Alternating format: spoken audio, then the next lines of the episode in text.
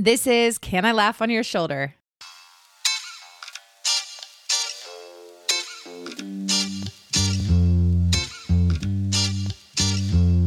Hey, welcome to Can I Laugh on Your Shoulder? I'm Molly Stillman, and this is a podcast where each week we have raw, funny, often brutally honest conversations about the things that matter most faith, business, life, and everything in between, where we each learn how to be good stewards of the things we've been entrusted with, even our stories and how we can use those things to serve others and leave our families, our friendships, and our communities a little better than we found them. I want to create a space where people are unafraid to be themselves and unafraid to ask the questions the rest of us are thinking. My goal is to make you laugh, cry, and laugh till you cry. Happy birthday, Can I Laugh on Your Shoulder podcast. This week, the podcast celebrates seven years. Seven years. I launched this podcast in September of 2016, and seven years later, we are still here. You may remember that I launched this podcast under the name Business with Purpose. I rebranded about a year ago. And I just can't believe, honestly, that seven years have gone by and here we are. I first have to just thank you so much, the listener. Uh, if I didn't have any listeners, I probably would not have kept doing this for seven years. Um, but because of you and your support and sharing the show and your emails and DMs and comments each week telling me how the show has impacted you or things that you've learned or connections you've made or books you've read or people you've started following or how you've grown in your walk with the Lord.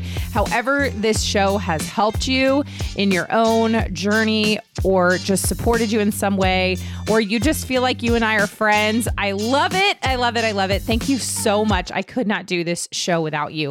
I also, before we get into everything, I have to thank the team at Third Wheel Media from my husband, who was my earliest podcast producer and editor, and now is my number one fan, um, to Grace, who does my editing each week and makes me sound way better than I actually do, to Kelly, to Ben, to Molly, to the other people who have helped support the show over the years. Thank you, thank you, thank you. I could not do this each week without you. Anyway, I'm celebrating seven years. I'm so excited. And here's to seven more and beyond.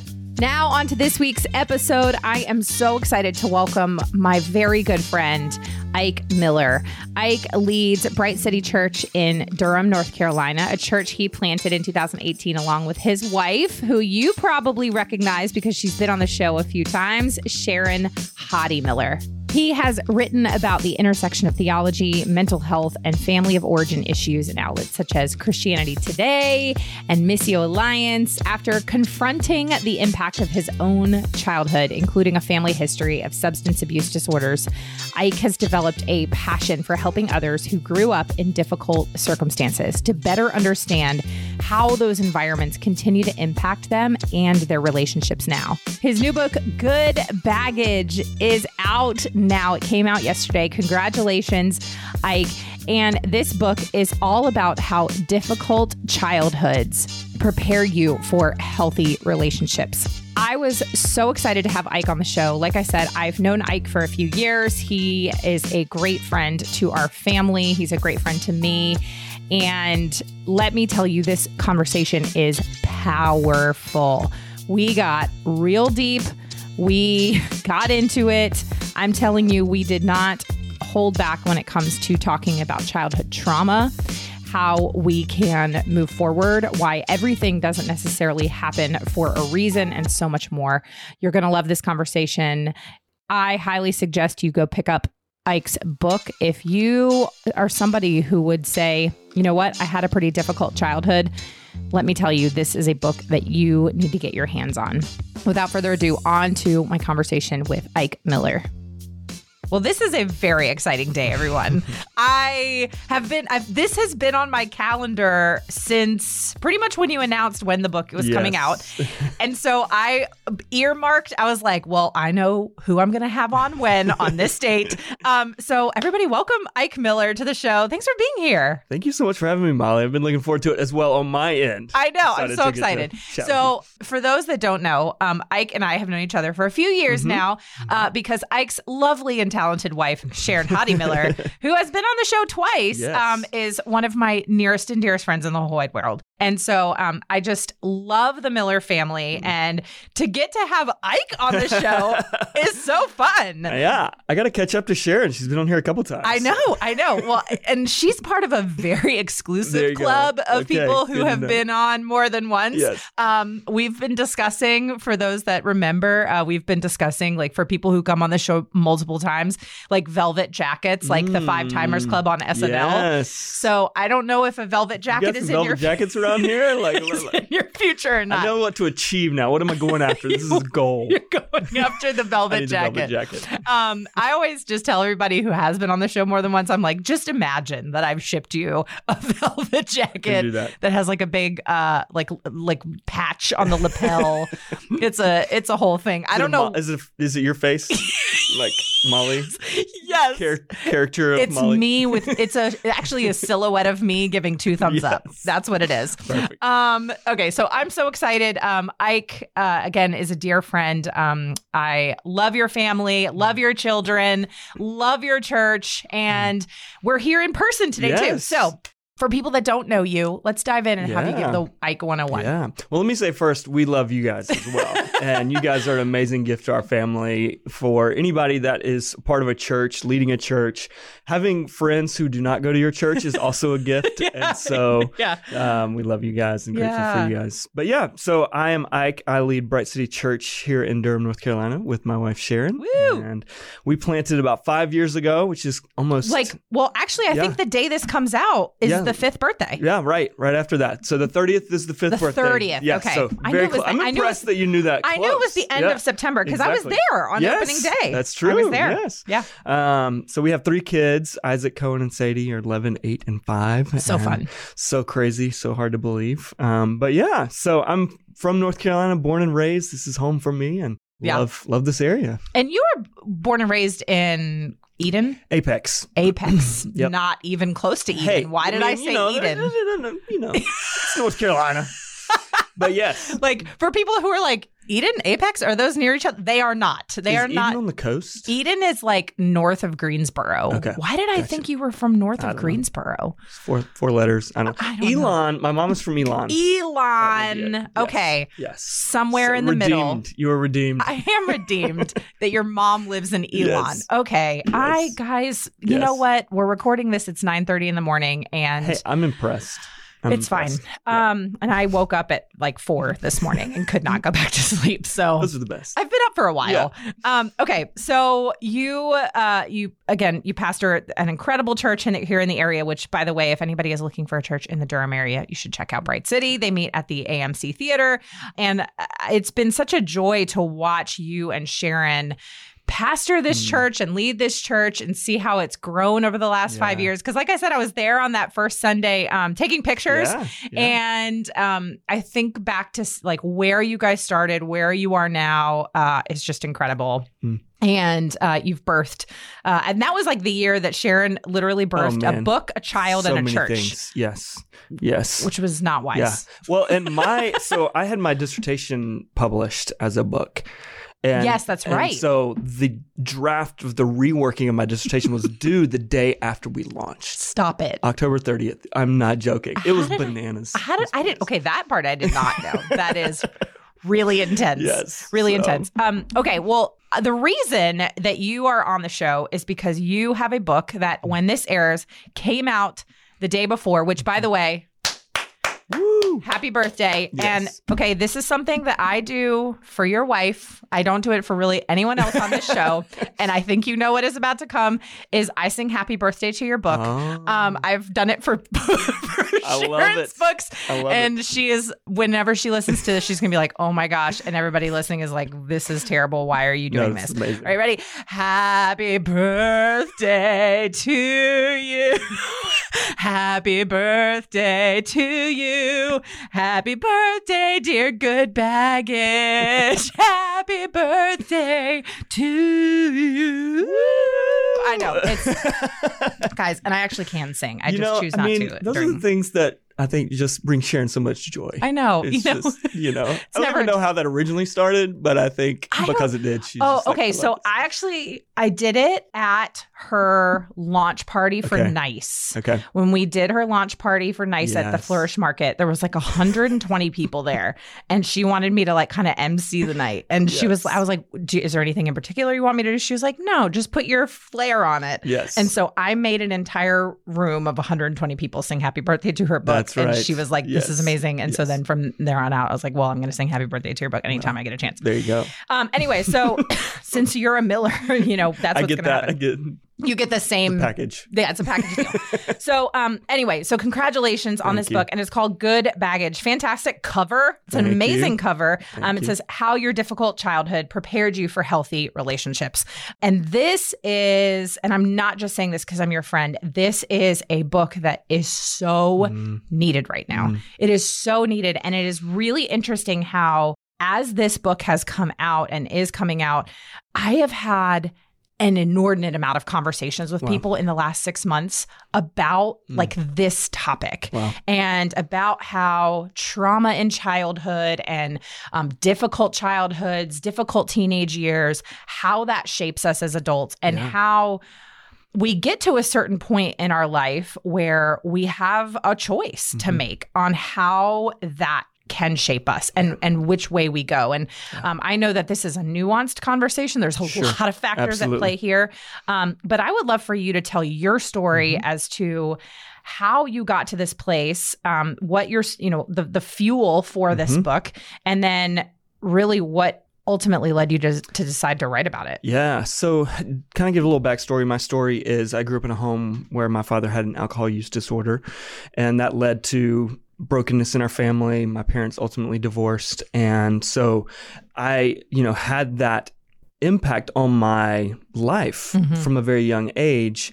Um, but honestly, it was probably when I got married that I really began to realize that there were long term impacts of growing up in that context. Yeah. And, you know, they were subtle here and there of realizing, oh man, that's a, a default thing that I do that probably I should do something about, or I'm, I'm a little defensive all the time. What's going on there?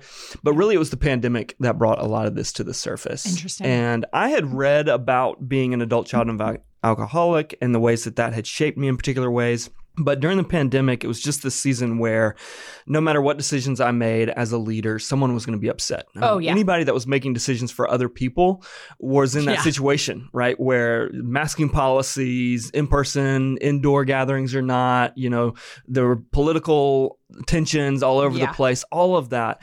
And so I was going to make somebody upset with my decision, regardless of what I decided. And for six months of that, it just wore me out. I just became completely exhausted and took some time off. And during that time, was reading more just like why do I have such hard time when people are upset with me? Mm. Or why do I struggle to receive criticism well? And all of those things. And one of the ideas that I was looking at was this idea of codependency, which is a common experience for people who grew up in a difficult context, whether it's alcoholism um, or being married to someone with a substance use disorder. Codependency is a common thing that people experience. And as I was le- reading about this, I was realizing we typically think of codependency as people pleasing, but really it's fundamentally about a loss of self. interesting That in that context, whatever we went through and some trauma, it forces us to be someone other than ourselves in order to survive, in order to appease someone else, to protect ourselves mentally, emotionally, or physically. And so you just kind of become whoever you think others need you to be right because you've lost your sense of self, of who you are. And I realized in a season where I'm making decisions for other people, constantly trying to be who they want me to be, and realizing I can't be the same person to two different people. Right. What I was trying to do was manage people's emotions and reactions with my words and behaviors.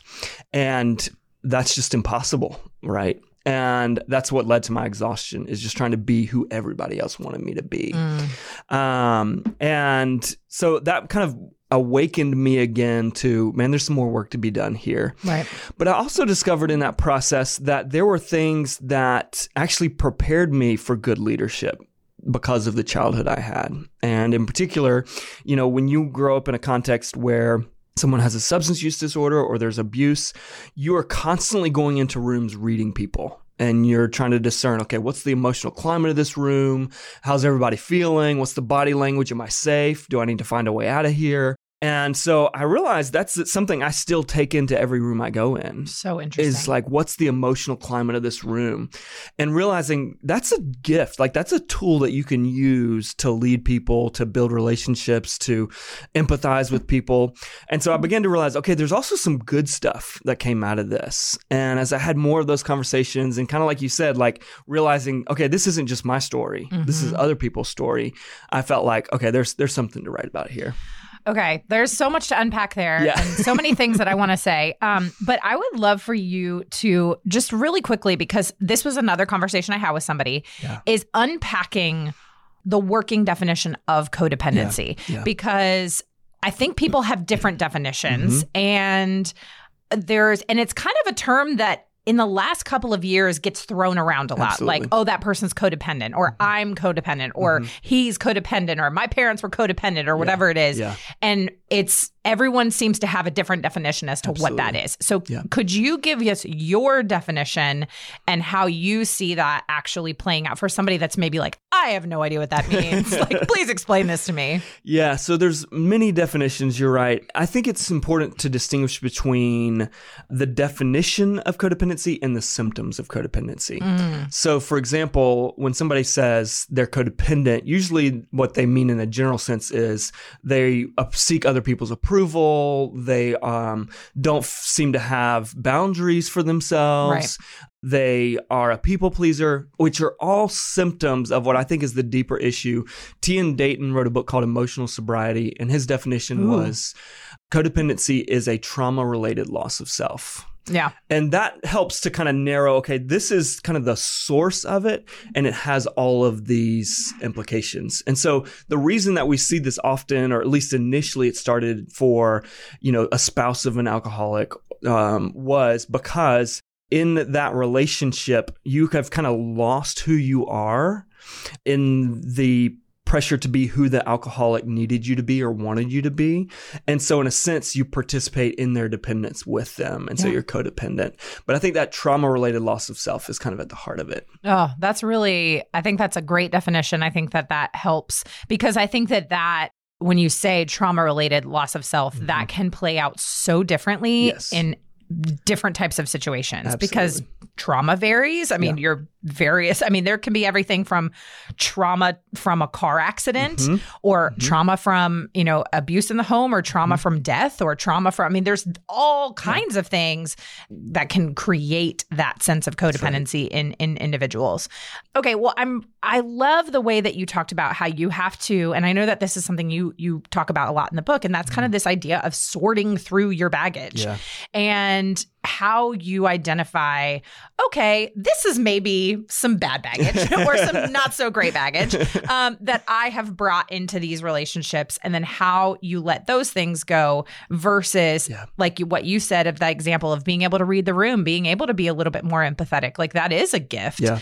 And being able to say like hey you know the temperature in this room is a little little thick Right. uh, like or, or a little hot uh, and so how can i be um, maybe a, a, a bit of a Yeah. fan to Yeah. cool it down a little bit in here or Mhm. whatever it is um, to be able to use that gift for good so Yeah. what does that look like Yeah. So, a couple of things I'll say. The first one is I make a distinction in the book between our difficult childhoods preparing us for healthy relationships and realizing those healthy relationships and realizing the good baggage. And I think it's important because a lot of the things that are functioning in us as adults in themselves are not good. Right. But this book is really about how do we learn to leverage those things, which means there's some things we've got to disarm in ourselves, some things that are working below the surface that we've got to be able to identify and disarm. At the same time, all of the baggage or a lot of the baggage that we carry into adulthood at some point in our childhood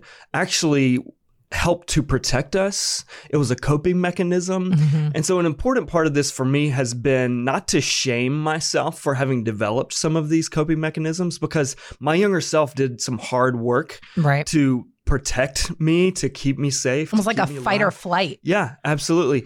And so, one, just being clear, like this stuff in itself isn't good in the sense that it just automatically works to the good of our relationships.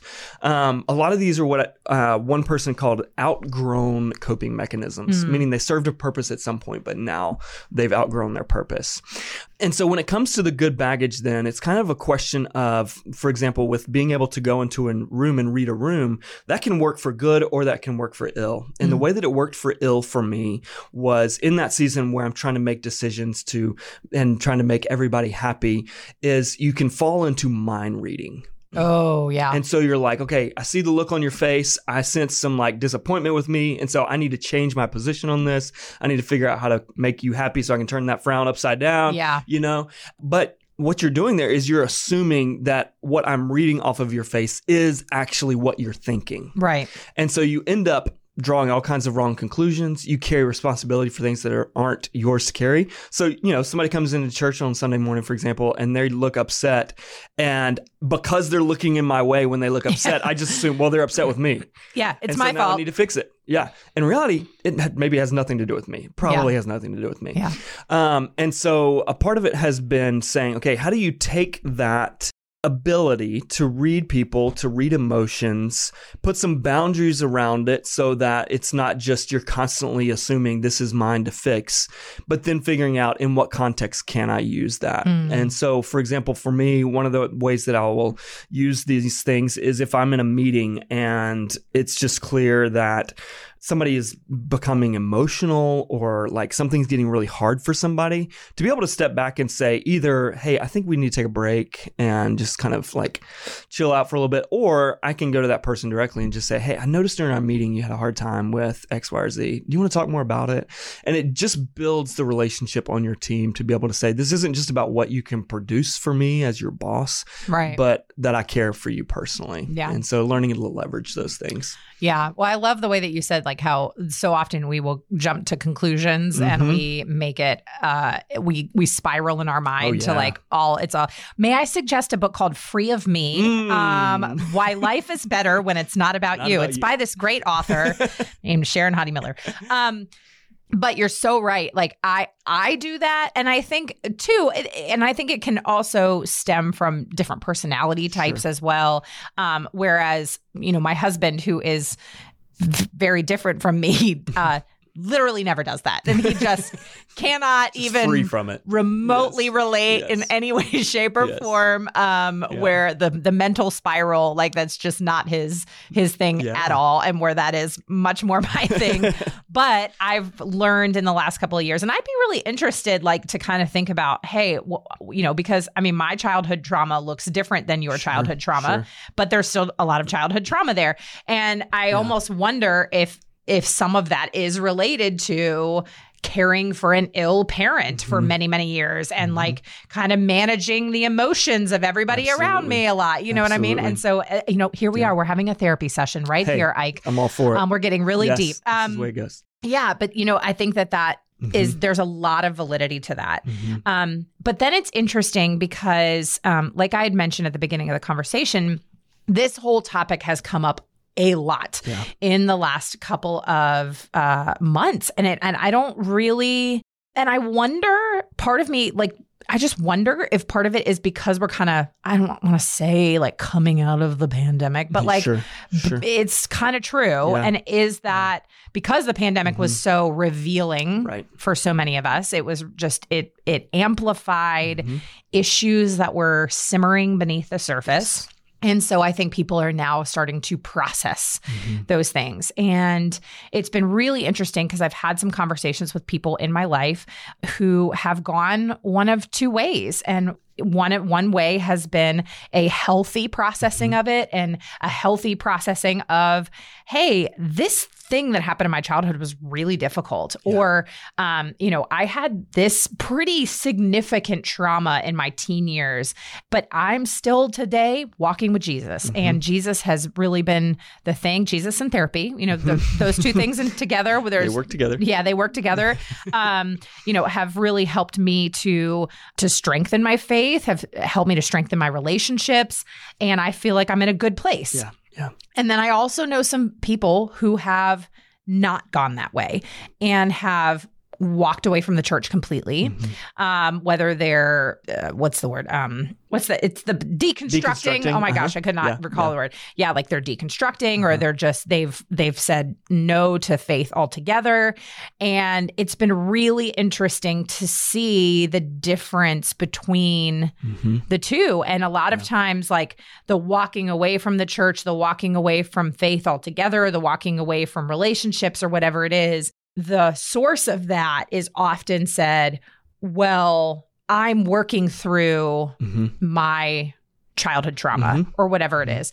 Um, and I want to say again, I- I'm making some generalizations Sure. here. And so I understand that these are nuanced conversations and everybody's situation looks different. Yeah. But I would say that of the, not, I'm not talking about one or two people here. I'm talking about multiple people that I Mhm. know personally or went to college with or things like that that have walked through these two different scenarios.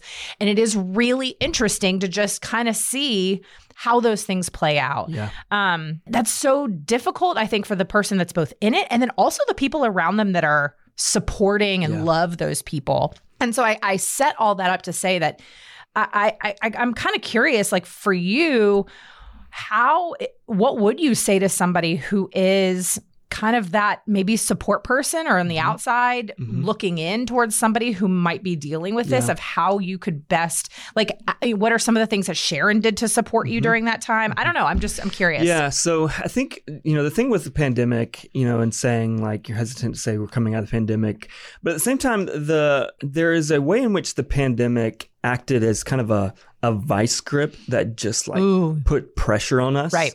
and forced a lot of our kind of junk to the surface in a way that we could no longer deny it. And it was erupting into our lives in ways that we could not ignore. And so that's a part of why i wrote this book was realizing like you can pretend like this stuff isn't there you can bury it but it doesn't die right and so we have to figure out ways to deal with it and walk through it. And so, all that to say, you know, there's a couple of things that I would say just in general about kind of what you've talked about between kind of the two paths that people take on this. One thing is, I think for those that have felt a need to go outside of the church in order to process through these things, a part of that is because we haven't done a good job of creating space in our theology Ooh. for the impact of trauma on us.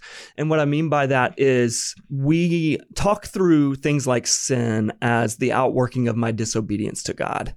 And so whenever I am acting out in a way, whether it is through substance use or through, um, a need for affirmation through a certain relationship or whatever it may be, our only label for that is sin. Mm. And we don't have a category that says, you know, yes, some of the sin that I commit is out of disobedience, but there's also sin that I commit out of the brokenness done to me, Ooh that I've been hurt by other people. And so some of this is not so much something that, quote, needs to be punished in terms of our theology, but we need to develop a more robust theology of some of the things that are broken in me need healing. Ooh.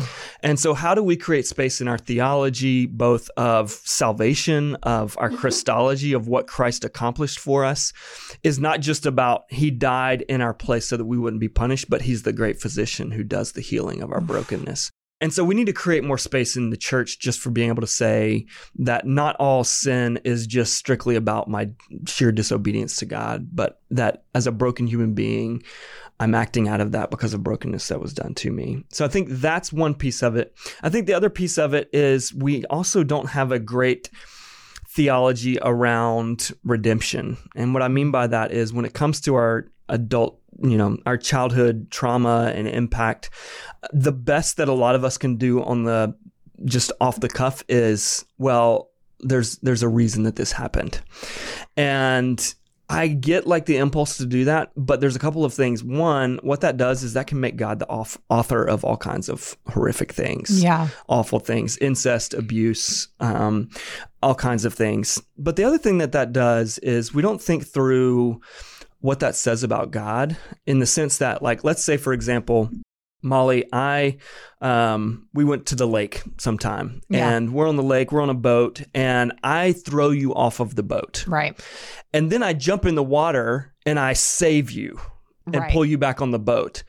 That's kind of the way that we say like there's a reason this happened. It's God caused this to happen, but then God was there to rescue you. And Yeah. that's a sham kind of redemption. Mm. Instead of saying like, yes, what happened to you was evil and bad and should not have happened, but God is always in the work of taking broken things and healing them. He's always in the work of taking painful things and bringing life out of them. Mm. And so instead of it being, okay, in order for me to make sense of this, I have to explain why God caused this to happen or had this happen. Instead, being able to say, our creation is broken, and yet God is always working towards healing. And so creating some space in our theology for that, I think, has been really important. That was like a whole sermon right there. In that, uh, I really hope you do a sermon on that because that was just uh, that was so. Yes, I. It's so great when we name these things like we have because the reality is is, is we have a poor theology of a lot of things. Mhm, mhm. um and i remember i had a conversation on the podcast with daniel Grothe a Mhm, couple of years ago and he was talking about like how we have a poor theology of suffering. Yeah, yeah. but i think we have a poor theology of suffering mhm. and I think that that relates to having a poor theology of trauma, a poor Mhm. theology of redemption. Mhm. Um, and it's it's uh, I think of that book by Kate Bowler, Everything Yeah, Happens for a Reason and. Other Yeah. Lies I've Loved. Yeah. Um, and how Christians love to, and I've been guilty of this, so I'm Sure. I'm calling oh, myself out Yeah. of of throwing around Romans 8:28 but for all things we know that all things work together for the good of those who Mhm. love God who are Mhm. called according to his purpose um and how that is somehow God again causing this trauma in our lives and then also being the redemption. I love that image of of God being like of you the, of God being the one that throws you into the water and then also saves you. Yeah. Um, I'm so curious. I want to unpack that a little Sure. bit more because it is such a I think it's something that really deserves its its own little Mm-hmm. snippet because I think that um, it is so pervasive. And so, how do we start to think about when when we go through things? Um, and I will say, and I'm coming from experience here, so because you know, as I've shared ad nauseum on this show, um, but for anybody who might be new, um, you know, I didn't grow up in the church. Um, I didn't come to faith until I was 25, and I was in a season of, uh, let's just say, rock bottom brokenness. Um, and it was just a series of things that had kind of come to this powder keg of, you know, after the death of my mother and some pretty Mhm. toxic relationships, and then Mhm. getting myself into financial debt, and Mhm. then moving to a state where I didn't know anybody, and then, you know, w- losing jobs. I mean, it's just, I mean, it was just, it was a lot. There was a lot Yes. happening Yes. um, that ended me up in that in that place. And Mm-hmm. you know, I heard the gospel for the very first time, where I had it, it had really clicked for me what the gospel was, and that is that there's this uh, that God came to earth in the flesh, Mhm. um, in the form of of Jesus Christ, and He came and He lived a perfect sinless life, um, so that I could have uh, life with Him forever, and that you know He came and He suffered and He died on a cross and He raised three days later, and I mean it just and like I really began to learn about that and go, oh wait what? For real? Like this is a re- this is a real thing? Like this is undeniable? And then of course like the researcher in me started like doing all the research on like what is historical accuracy of Yes. jesus? I mean and just and i was just i, I couldn't refute it anymore and i couldn't ignore it anymore. Yeah. um and so that began a you know actually funny enough on the day that this comes out uh that will be 13 years from the first time i that to the day that i stepped in the doors of Wow. a church Wow. and so, in walking with Jesus for the past 13 years, it's been a slow, very painful process of sanctification. It's been a slow, very painful process of unpacking things, and and it's been a you know up and down journey where um, I realized in about 2018 when um, we had lost our sons, I had never dealt with the death of my mother. Mm. And I had never processed that trauma and I had never gone to therapy. I did not go to therapy until 2018. That was the very first time I ever talked to a therapist. And I remember, and I thought I was going to process the death of some babies. And uh, she, we get into that first session, we start talking about things. She goes, Okay, so it seems like we need to go back a little bit. I was like, Yeah. yeah, maybe there's Yeah, some maybe. things we might, might need to be unpacking here. Um, and so I can laugh about it now. Yeah, At the right, time, it was not very funny, but No. now looking back, I'm like, oh, I know, it's pretty funny. Yeah. So anyway, so I say all that to say is, um, you know, I've worked through this myself, and I've had to, I- I've really wrestled with those questions of like, well, why did this happen, Yeah. and why did I go through these things? Why did my mom suffer so much, and why did I lose these babies, and all these different things, and and I will say, like, I feel very confidently now, um, at where I am currently that I have the benefit of hindsight that Mhm. I can see how God was working Yeah. all things together for good. But I don't blame God for Mhm. those things, Mhm. but I can see how he redeemed those things and how he strengthened my faith, how he um, called me to ministry, how he um, equipped me for helping others Mhm. walk through these things. Mhm. Um, so that's why I kind of I, I I share that story because I think it's an important piece of just understanding that I get this Yeah. because this is partly my Yeah, story as well. sure. Um, so how do we, for somebody who has maybe had Rom- a Romans eight twenty eight thrown at them Mhm. during a Mhm. really painful time of their life, or Yeah. you know when they're unpacking some of that baggage from childhood Mm-hmm. and they're going. Oh, this is really hard. Mm-hmm. Um, and somebody going, well, you know, God, you know, saying it like God threw you out of the boat, but He's there to catch you, and you're just going, what? That's not helpful. yeah, that's not helpful. So how? What would? How do you handle I think, that? Yeah, so there's a couple things. I think one, you know, you talk about kind of how easy it is to slip into like we just throw out these like cliches and that kind of thing. And I honestly think I think one, it comes from our own fear of awkwardness. Mhm. Like, what do I say in this moment? Right. Like, what else can I say? You know, um, when we lose a loved one or somebody loses a loved one, we're like, well, God just need another angel. God just need another. Yeah. If I ever, so help me. Uh, yeah. Anyway, sorry. So I think there's the, that fear of like I don't know what else to say. Yeah. But I think there's this other part of it that I think we've within the church we've got to deal with, which is in these moments we feel this need to jump to defend God. Mm, And that's not a bad thing. Like obviously apologetics, those kinds of things are important, but there are times where we need to be okay with people being angry at God, being uncomfortable with God, having questions about God, because that's the only way they're going to get to some genuine answers. mhm. And when we're standing outside of that and we're just throwing like cliche kind of explanations at that because we're afraid, what if they ultimately don't follow God anymore? What if they walk away from God? We may be actually short circuiting or even like inhibiting a process of their faith being transformed by this situation or this Mm. experience. Um, and so I think just our insecurity of like people drawing the wrong clu- conclusions about God can drive us to do some things that have an unintended effect, which is, well, Christianity just has these cliche answers to everything.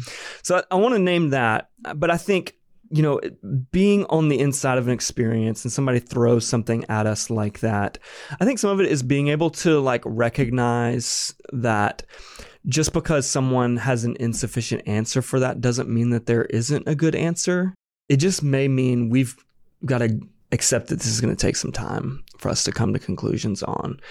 I think the other piece of it is when we're standing in a position of, I need to know why this happened before I can move forward. I understand that impulse. At the same time, that's just not the way life works. Like life continues to move forward. And I think that's where we get stuck oftentimes is in that place of I can't move forward on anything until I get an answer for this. Right. And I think in my own journey with thinking through my father being an alcoholic and my parents being divorced, I had to reach a point where I could say, okay, I don't know that I can come to an answer of like, why did God let this happen? Or why didn't I have a better like childhood? All I can think through is, where do I take it from here? Mm. Do I allow it to be something that from here on has negative impact on my relationships because I've refused to to deal with the impact of it or do I figure out ways that God can use this and ways that I can learn from this to have a different kind of relationship to my wife and to my children. And so I think being able to say okay, I can move forward without understanding all of the reasons why or whether God's responsible for this or not or whether this was a part of my sanctification process or just a part of being a part of a broken creation. Being able to look forward because for many of us we will and this is not a judgment. I want this to be clear. This is not a judgment. This is a a question I had to ask myself which was do I allow the negative things that happened in my childhood to also ruin the things that I do as an adult in my relationships? Or even though I'm not responsible for what happened, will I take responsibility for the impact and address where it goes from here? So I think that's kind of a bit of it for me is that ability to say, I don't know that I can explain all of why it happened, but where do I want to go from here? What kind of life do I want from here? Mm. That kind of thing. That is so good. And I really love that you asked yourself that question because I think that there's another point here. And again, I, I feel like I have to give these caveats of like, I understand that this is nuanced. Okay. So yes. Yes. save your emails. Yes. Um, I'm just kidding. Um, but at some point, because I do think that there are people and that it is very common to use it as an excuse, mm. to use difficult mm-hmm. childhoods, trauma as an excuse to be selfish, mm-hmm. to mm-hmm. let's just call it out, like to treat other people like crap. Mm-hmm. Again, and I'm not negating or like saying that sure. those experiences as a child were terrible. Like I'm yeah. not saying that those things weren't terrible. They were. Mm-hmm. Um, but at some point we have to look inward within right. ourselves and say, what is within my control? Mm-hmm. What is what is the thing that I can do to be a better mother, wife, husband, father, friend, mm-hmm. um, you know, colleague, whatever yeah. it, boss, um, whatever it is, moving forward. And again, I, I understand that there's nuance here, but I yeah. I will say I see it often where it's just it becomes almost a trendy excuse mm-hmm. to just become disenfranchised with anything and everything. Mm-hmm. Um, and so I think that that there's some conviction there yeah. that needs to happen where mm-hmm. somebody where I've felt that before too where I'm am I using this as an excuse mm-hmm. Mm-hmm. to like get what I want yeah. or to like you know f- be my best self or sure. whatever it is yeah. you know what I mean at the expense of others around me mm-hmm. and so I think that there's an important self reflection yeah. that has to happen. Yeah. Well, and I think a part of that, just the whole faith conversation aside, yeah. there has to be a moment where you say, regardless of what happened in my childhood and aside from how I want to treat other people or feel like treating other people, am I happy? Mm. Am I living the life that I want to live? Right. Am I am I having the kind of fulfilling relationships that I want? Because I think when we find ourselves in a place where we're irritable with everybody, we're frustrated, we need our space, you know, we can use boundaries as an excuse, like whatever it mm. may be. I think we've still got to ask, is this who I want to be. Mm-hmm. And I think if we're really honest with ourselves, when we're in a place where like we are cutting everybody off from us, we're probably not also feeling a lot of fulfillment in ourselves. Right. And so I think what I often say is until it gets more painful to stay the same than it is to change, we're not going to change. Mm. And so being able to be honest with ourselves and say, me not changing is actually painful. Like it's hurting myself. Right. And so even if I think for some of us, it's like, I'm not going to do this work because somebody else did this to me. And we think we're punishing them by not doing this work. We think we're punishing a parent. We think we're punishing, you know, a spouse or something like that. But really, we're just hurting ourselves. Right. And so, at the very least, to be able to do this work to say, like, okay, who do I want to be and how do I be that person? And I think out of that, there does come a lot of that work of of sanctification and of being able to ask, okay, who does God want me to be? Mm. And how do I need to be changed in in those ways? And so I think that alone, regardless of faith, regardless of like you know how others focus you think you should be there's the place for that question of Yeah. like if i don't operate in relationships in a healthy way i'm not going to be happy Right. it's going to affect me Right. Yeah. Well, I mean, I think about even on like a microcosm level. Like, I think about there are times where I'm, you know, uh, let's, I realize this is going to come as a shock to everyone. Um, I am not a perfect parent. Um, I don't know. I realize everybody's like, none of us "What? are none what? of us are um, where there are times where, uh, I mean, it was like within sometime within the last couple weeks where I was just, I let's just be, I was stressed out. I Yeah. was just Oh, yeah. stressed out.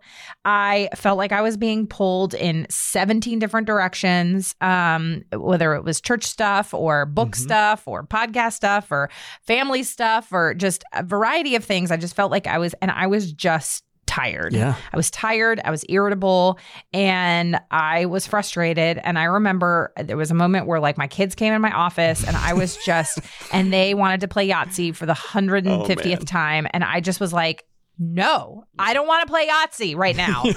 and like kind of snapped at them. And like they both just like slinked back. And I just was uh-huh. like, Ugh, I just screwed up big time. Yeah. So then you have to like put your tail between your legs and like go back out there to your kids and be like, this wasn't about you Mommy's really sorry.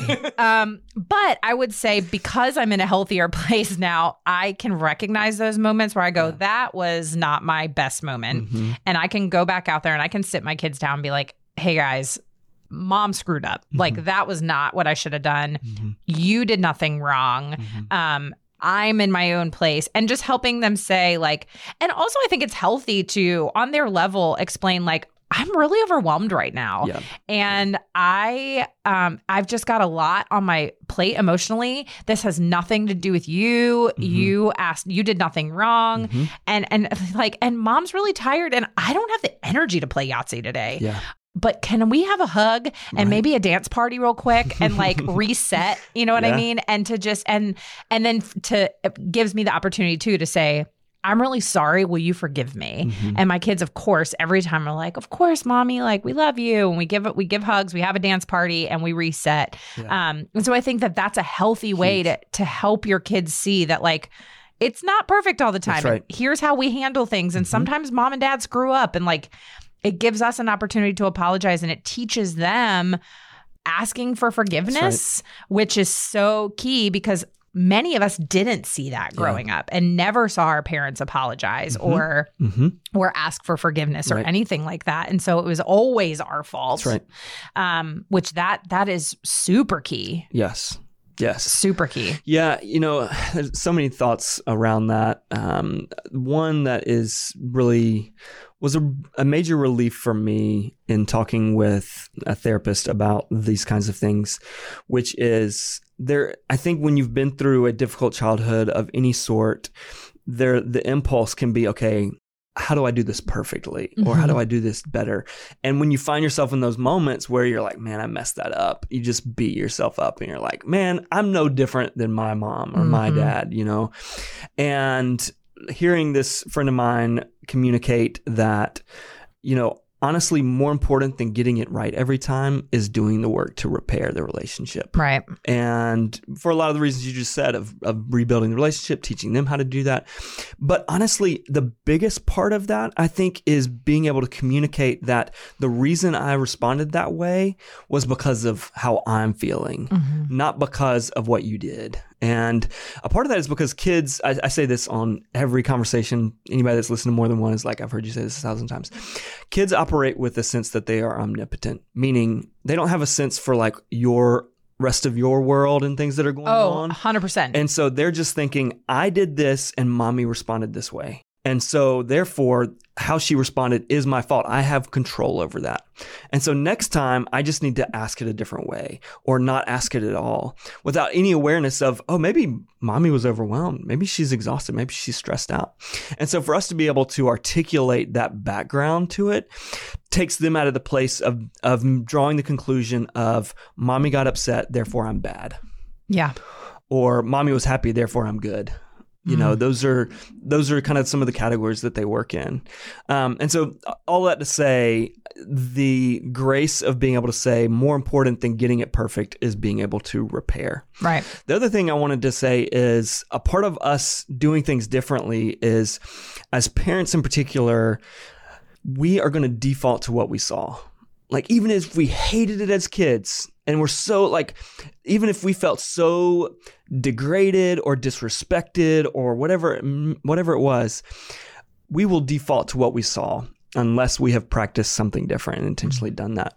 And so when we default to that, the point in that moment is not to beat ourselves up, but to take note of that and say, okay, this is something I want to do differently.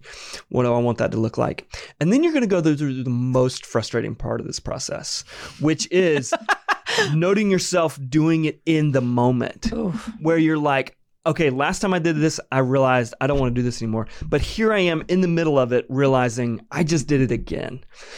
But to be able to say, okay, that's not failure, that's progress. Yeah. Because last time you didn't notice until after the fact. This time you noticed in the midst of it. Right. Next time or in 10 times, you'll begin to identify what does it feel like? Like what what do I feel like when I'm about to respond that way? And then you can actually change course before that happens. Yeah. And so just being able to say, okay, this is not going to change overnight. It's not going to change just because you said I don't want to do this the same way. Yeah. It's going to be a process. Yeah, because whenever we're in a moment of stress, oh, and yeah. when we're, I mean, that is when that stuff comes out. Yeah. And there are definitely times where I, it's funny because I was never. This is real me being real honest and confessing some stuff here.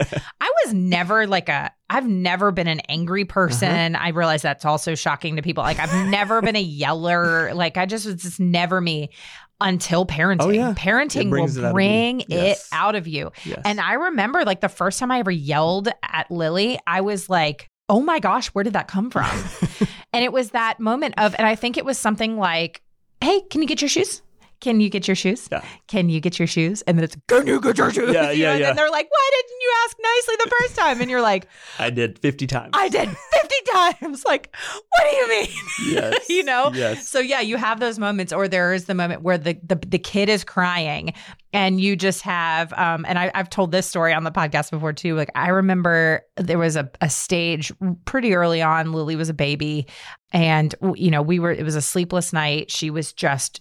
It was just one of those nights where she just screamed. I, nursing didn't help. Rocking didn't help. Nothing. Nothing. I mean, it Yeah. was just Oh, hours man. and hours of screaming. And I had finally gotten to a point where I was like, I had to tap out. I handed her over to John. I think it was like three in the morning. I don't know. We're Oh, both exhausted. And I remember like I look at him and he's trying to get her to and he finally is like, Why won't you stop screaming? I was like, She's a baby. Like, why are you yelling at a baby? Like, that's not helping the situation. So, but I mean, it's like Yeah. it's three in the morning, you're tired, you're Oh, man. irrational. And I just remember being like, Give me the child. Like, you go back to bed. Like, this isn't oh, fixing those anything. Are so tense moments. Oh my gosh, yeah. And every parent listening is like, oh yeah, oh that. yeah, been Yep. right there. Um, and it's but it's it's recognizing. And then I remember later, like once things cooled called cooled down, we were both like, okay, so how do we prevent that from happening Yeah. again? You know, and Yeah. realizing, okay, maybe dealing with it and trying to communicate at three in the morning. Not the answer when we've both had no sleep. no sleep um, for months. yeah. And we also, like, at the time, I look back to this, like, no wonder we weren't sleeping. Like, we had a double bed um, and we had two dogs who slept in the bed with us. And I, and my husband is like not a small Right. person. Like, he's Yeah. six two, six three. Yeah. Uh, it just was, I look back, I'm like, yeah, we had no room. There was no room for anything. Lots of things contributing to this. Lots of things contributing to this. We lived in a um a, a little house that was like a Cape Cod style, Uh-huh. and um the AC like barely worked upstairs, and so you know Lily was born in August, and so it was just always a Oh. million degrees upstairs. So you're hot, you're tired, you're anyway, Oh yeah. all the things. So it. All that to say is, yeah, you have to then get to the point where you're recognizing it in the moment, Mhm. and um, and then later, again being able to have those conversations outside of the moment and think about okay what are some of the tools that i can Mhm. use to do this differently next time and Yeah. um and i mean i've talked with my kids about that too because i've seen like some and kids kids have sometimes often very little impulse control and then Sure. sometimes you know something happens and then brother punches sister or sister kicks brother back. And it's just going okay how could we next time Yes. deal with this? But i loved what you brought up about kids are not omnipotent. They don't see you outside of being mom or dad. And so interesting because i just had this conversation with somebody where i was like at what age because i'd asked my friend this i said at what age did you see your parents as more than just your parents but like as whole Mhm. complete human mhm. beings with a life Like and they ex- have a life beyond just my parent. Like, Right. They have a, their own name. like they have their own name and friends Yeah. and jobs and like a history and Yeah. a life like you know my dad was 41 when i was born my mom Uh-huh. was 38 Uh-huh. um almost 39 Yeah. and so like my parents had lived a Absolutely. lot of Yeah. life Yeah. before i was born and Yep. so um It's wild thought. It's such a wild thought where you just and of course like my dad uh I I really want to have like a whole podcast series where I just have my dad on the show and he just tells wild stories cuz my dad I mean he was like he was born the day before D-Day Oh wow. like June 5th 1944 and um you know he went to college in the early 60s he was Mhm. in a fraternity like let's just say the guy has stories Yes. there's yes, a lot of things yes. but it wasn't until I'm going to be totally honest, really within the last two or three years where he and I have had some conversations that really should have happened a long time ago, Mm. where I began to see, like when my mom died, like just the way that he handled things at the time, where I put a lot of blame on him that was not his fault. Mhm. And I look back to see, you know what? He was his own Mhm. person grieving the death of his wife. Mhm. And he could not, in that moment, think about the fact that, oh, he also had a daughter who was mourning her mother. Yeah. And so I've had to then be like, oh, wow. And I, so really separating Mhm. dad, my dad, to Tom Buckley and Mhm. being, you know, he is Tom Buckley, his own human being, Yeah. his own person, his own life. Um, and that's a like it was interesting. I was like, wow, I was like 36 when this really occurred to me. And then I kind of like apologized. I'm like, sorry, dad. Um, but you know, I, I think that that's really common. And so I was talking with my, with my friend about this. Like, at what age do you then see your parents as like this human being that's not Mhm. just mom that doesn't ha- just have the title mom and dad? I'm curious what what was that answer for you? So, yeah. So I'm in a similar boat. My dad was 43 when I was born. Yeah. And so, and he traveled all over the world Yeah. and yet did not travel internationally, I don't think, after I was born, or maybe like once after I was Hmm. born. And so learning about like, he spent a lot of time in Venezuela and like, he spent a lot of time in Germany and these different places. And you're like, wait, when was this? Yeah. like, when did this happen? so I totally get that. Yeah. And I think also adding the dynamic of my father having an alcohol use disorder, I, for a long time, and I actually write about this in the book, oversimplified that in if my dad just loved me enough, then he would stop drinking. Mm. And discounting all of his own childhood experiences, the impact of his, you know, growing up, the traumas that he's experienced, and realizing it's so much more complicated than that. And I need to be able to at least give him that like benefit of the doubt and that grace. Yeah. Um, and so all that to say, I think I think I was probably 19, Yeah. 20. Um, and, and really one of the things that woke me up to it is I, I, when I was in college, I wrote a letter to my dad Mm. and just kind of communicated my heart around a lot of like things I wish that I would see him do and things that I wish would be different and that he would change. And long story short, him kind of communicating back that he had his kind of side of the story, so to speak, like with my parents' marriage and and so I think that was kind of one of those moments where you're like, gosh, one, this is much more complicated than I ever imagined, but Right. also that's just something I can't change is Mhm. what they've been through and how Mhm. that's led to who they are. Yeah. Um, but I- yeah, I think for everybody it's different Yeah. based on their experience, brain chemistry, I'm sure plays a part of that, Yeah. um, brain development, our own mental and emotional health plays in like all kinds of things. Yeah. Yeah. Oh, so thought. interesting. Yeah. And I would say that, I mean, after my mom died, like I finally, I regret this, not doing this sooner, but I didn't read my mom's book until after she died. Mm. Part of that was because she wouldn't let me. Um, and so then she died, and I was like, well, screw you. I'm I'm, doing it. I'm gonna read it now. Yeah. And then I remember like reading it. And I remember my mom had always told me, like, I knew my mom was an alcoholic because she Mm. was in AA. So that was like Mhm. not a secret. But Right. she'd always told me, like, I never did drugs. And then I read my mom's book, and I was like, lies. Wait a minute. Lies. it's literally printed right in here. It's like, so, whole, so Like- all over. What? What do I do? Yeah, you had sex outside of marriage. oh my gosh, my mother. Who were you? I know. Who are you? Um, and- but I would say, like, after I read her book, and then, um, you know, I really started to see her as this whole person. And then, and then, Mhm. as I have been writing my book and Mhm. have been reading my mom's journals. Yeah. Oh man, I'll Wow. tell you. I mean, it's Wow. beautiful in a beautiful way. Like, been able to really see the insight as to who she was Right. as the person, as the human, as as Yeah. the woman, um, and and all of the different circumstances in her life that led her to where she was. Um, Man, it's such an important conversation. Probably one we can do an Mm-hmm. Oh, yeah. entire separate podcast episode on. Um, well, I know we are running out of time, um, but before we go, um, to one more question um, Yeah. before we really wrap up, and that's. Um, I know that this is again that there's a lot to this, um, but for somebody who is really just dipping their Mhm. toes in the water of Mhm. really identifying, okay, you know what? I have some. There's some baggage there. Mhm. How do I see the baggage is good? How do I how do I discard the Mhm. bad? What are some of the tools or strategies that you might recommend to begin Absolutely. other than obviously reading your book? No, yeah.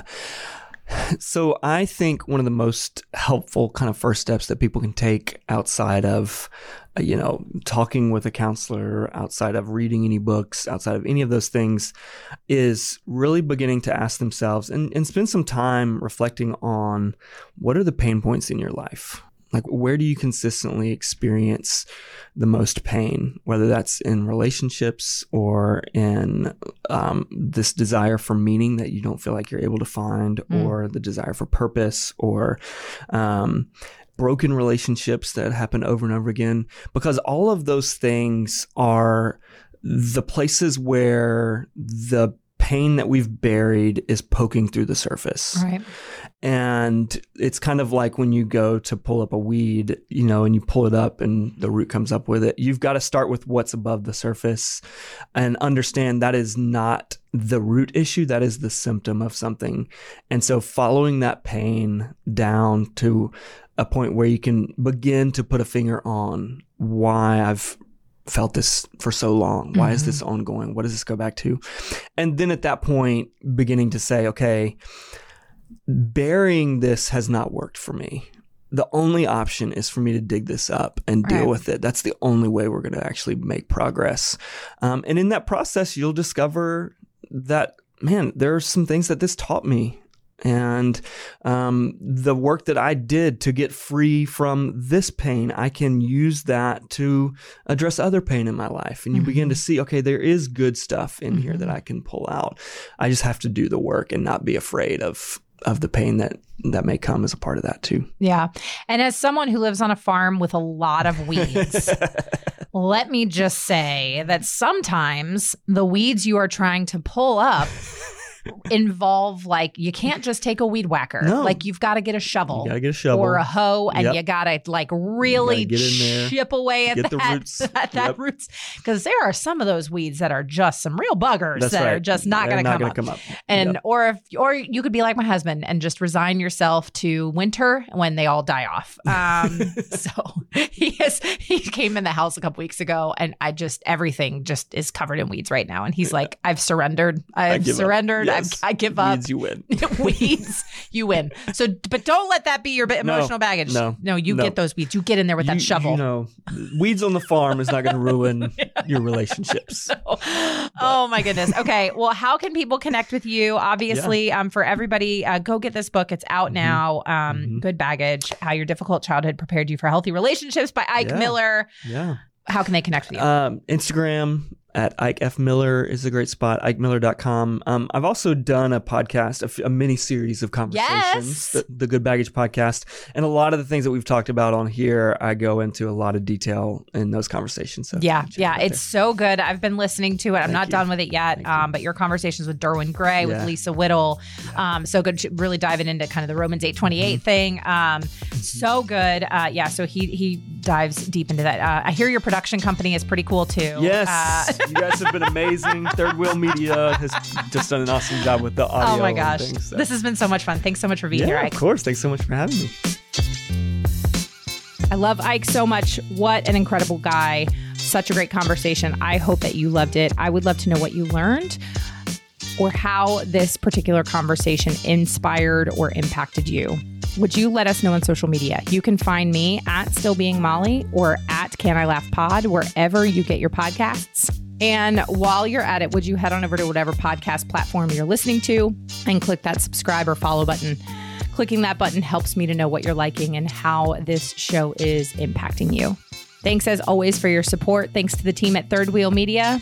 And for you, I hope something this week makes you laugh till you cry. We'll see you next week. Bye.